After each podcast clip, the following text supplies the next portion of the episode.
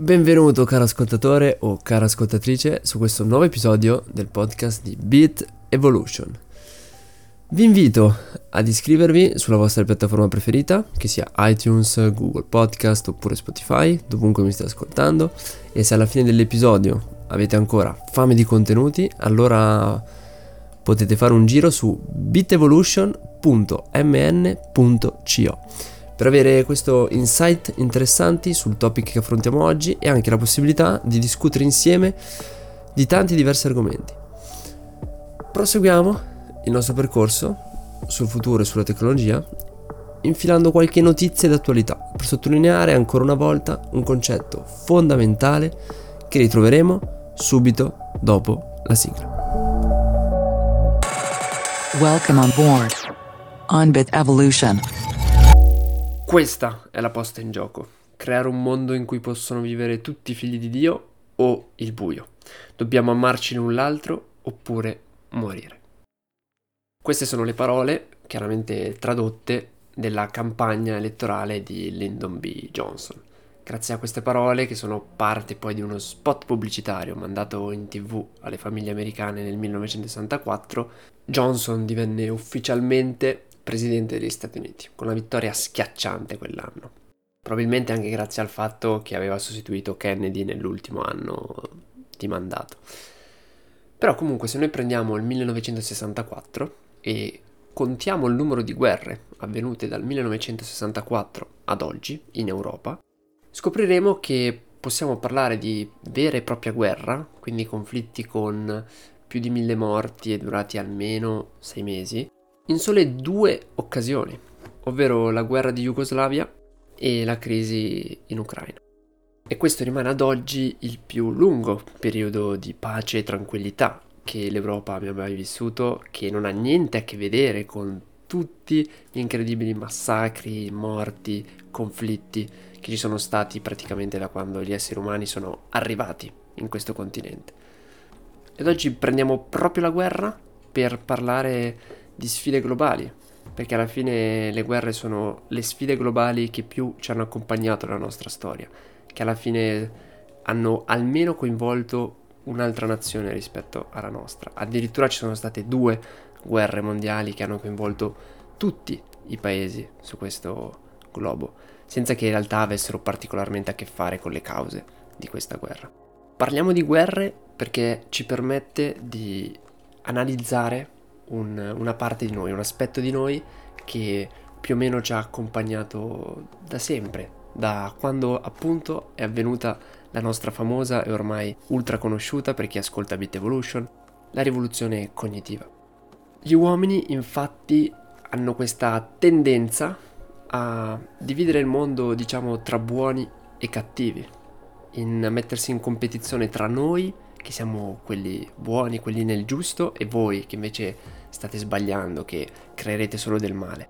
La verità è che dietro questi ragionamenti c'è sempre la necessità intrinseca di qualunque essere umano di cercare di comprendere il mondo, di dare un senso al mondo e quindi di scagliarsi contro chiunque possa mettere in discussione quello che sono le mie credenze, quello che sono i miei pensieri, quello che io penso e quello che io credo che è la mia realtà, che non deve muoversi, non deve mutare perché io comunque necessito di una sicurezza, una sicurezza di non dover pensare a sopravvivere, ma una sicurezza che il mondo non cambierà, che il mondo possa essere sempre lo stesso per tutta la mia vita e io non debba fare particolari sforzi, perché diciamocelo alla fine, siamo tutti un po' pigri e a nessuno piace fare molti sforzi, a nessuno piace non riuscire a programmare la prossima settimana, non sapere come sarà il mondo, quali saranno le, le regole, quali saranno le situazioni che potrò incontrare tra una settimana.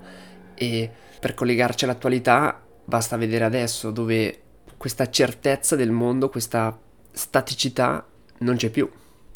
E ne vediamo già un po' gli effetti su di noi, su, su noi stessi proprio. Ed è per questo che la guerra, secondo me, fatto, è stata una costante della nostra evoluzione umana.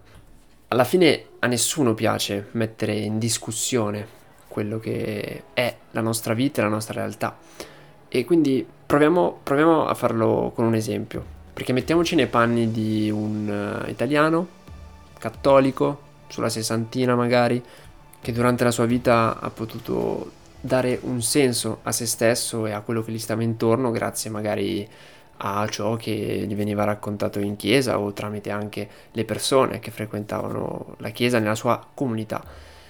Questa persona da, mi sembra il 2015, adesso non mi ricordo più l'anno, però si ritrova nel, mentre va in giro per strada magari a vedere due persone dello stesso sesso che si scambiano grandi affetti uh, e quindi non sarà facile per questa persona mettere in discussione tutto quello che crede, tutto quello che la sua realtà immaginaria gli sta dicendo del mondo. Sarà difficile per questa persona mettersi in discussione e accettare magari un cambiamento. E questa non è una situazione a cui siamo tanto estranei. Magari non sono i gay, ma sicuramente ci sono altre mille ragioni che a te in particolare ti danno fastidio. In queste situazioni, infatti, alla fine, se proprio andiamo a esplorare quello che in realtà succede all'interno delle persone, parlandone magari, si capisce che in realtà la cosa più incredibile, la cosa che più scatena questa reazione è la, è la, paura, è la paura di non avere più il controllo, di non essere più in grado di capire, capire, il mondo.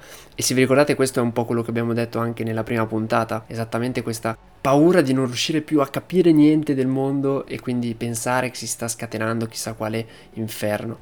Ma la verità è che noi non lo capiamo il mondo e più il mondo si globalizza e si amplifica, più veramente non siamo assolutamente capaci di capirci più niente. Ed è quello che sta accadendo proprio ai giorni nostri, dove vediamo magari l'acqua di Venezia alzarsi più del previsto, più del solito, e diamo la colpa al politico di turno o all'amministrazione che non ha fatto quello che doveva fare o a qualsiasi cosa, ma in realtà la verità di quest'acqua che si alza non è, non è, di nessuno, non c'è nessun responsabile. Affronteremo questo tema della responsabilità più avanti, ma bisogna ammettere che in realtà il problema può essere benissimo la quantità incredibile di persone che ogni giorno consumano energia che viene prodotta in maniera non sostenibile che quindi causa un riscaldamento globale e climatico, no?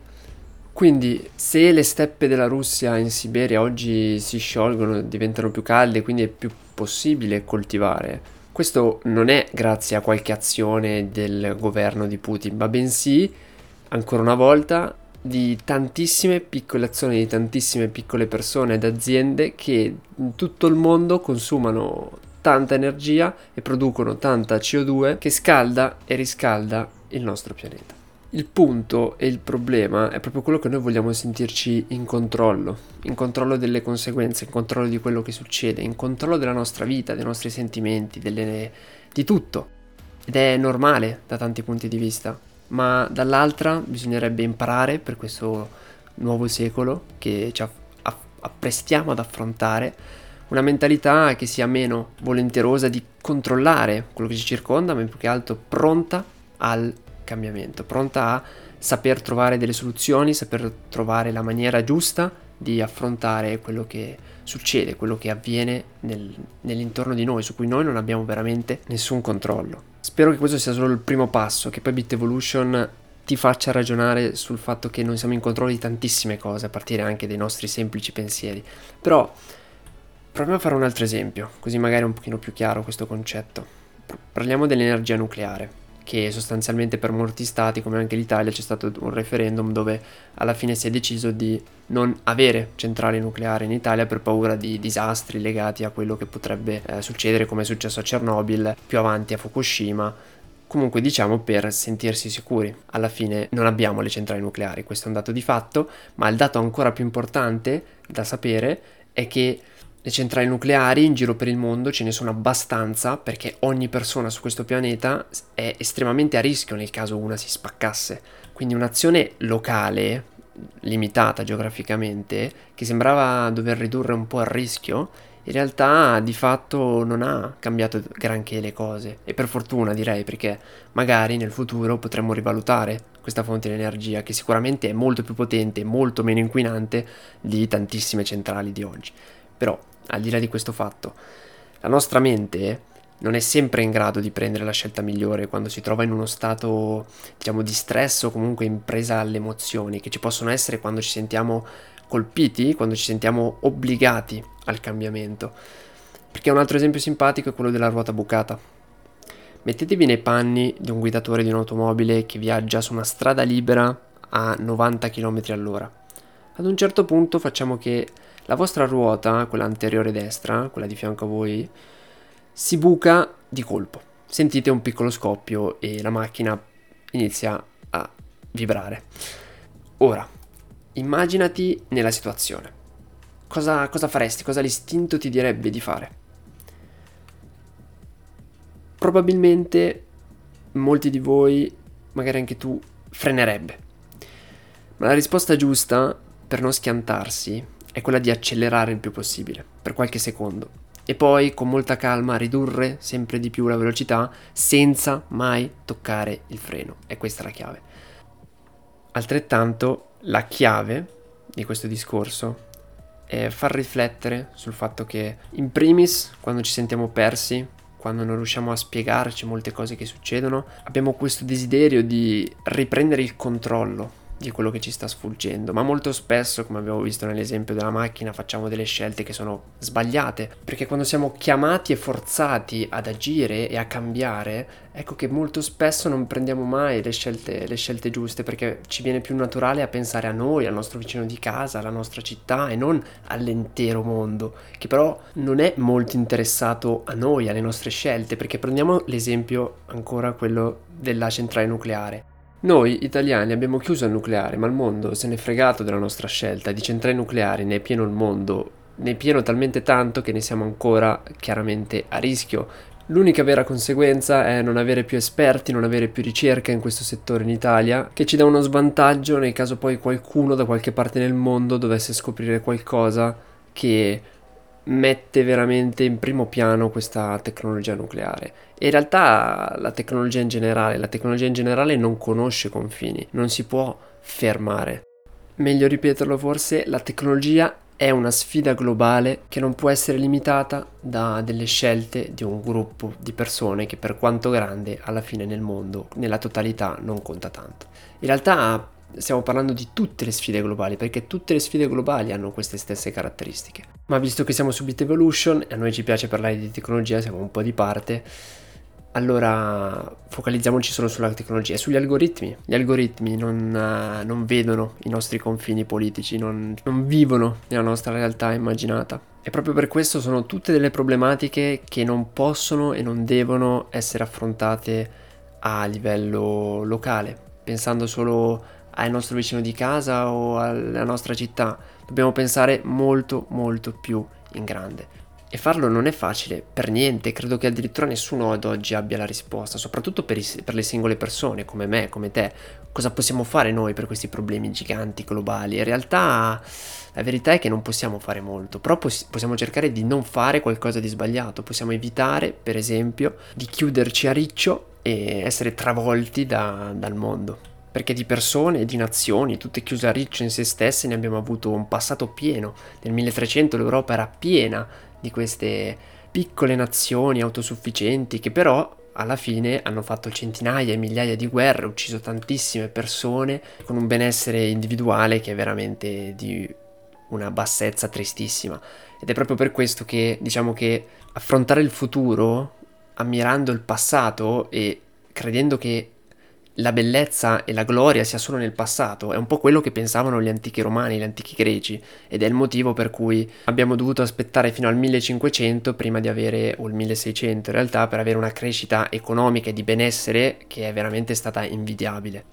Ne parleremo poi più avanti di questo argomento perché è un argomento molto interessante legato anche all'umiltà, ma adesso concentriamoci di più su chiudere questo episodio che è giunto ormai a 14 minuti, quindi siamo quasi alla fine, giusto per riepilogare quello che ci siamo detti nella speranza che vi abbia potuto far riflettere sul fatto che il mondo che verrà, il mondo che affronteremo sarà un mondo globalizzato, Abbiamo visto nell'episodio 6 come in realtà non ci sia più tanta differenza nella mia realtà immaginaria tra me e qualsiasi persona su questo pianeta. E quindi il mondo ormai è globalizzato, complicato, che non possiamo comprendere, non possiamo capire, che ci spingerà nella sua forza, nella sua complessità a costantemente cambiarci, costantemente innovarci, a non costantemente cercare un senso, cercare di capire le ragioni, le motivazioni, ma invece capire come noi possiamo difenderci, come noi possiamo trovare la nostra strada e non finire nella massa di persone irrilevanti che probabilmente, sfortunatamente, questo mondo altamente tecnologico, altamente specializzato, prima o poi